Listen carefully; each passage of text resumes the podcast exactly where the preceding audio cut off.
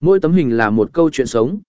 Theo tôi, chụp hình cũng là một cách để gửi gắm những thông điệp đặc biệt và kể câu chuyện. Một bức ảnh có thể kể lể một câu chuyện bằng những hình ảnh, mà không cần sử dụng từ ngữ. Hình ảnh có thể thu hút sự chú ý và khám phá sâu hơn vào câu chuyện mà tác giả muốn chia sẻ. Những khoảnh khắc đẹp được lưu giữ qua ống kính có thể truyền đạt cảm xúc và ý nghĩa một cách rõ ràng và hiệu quả hơn.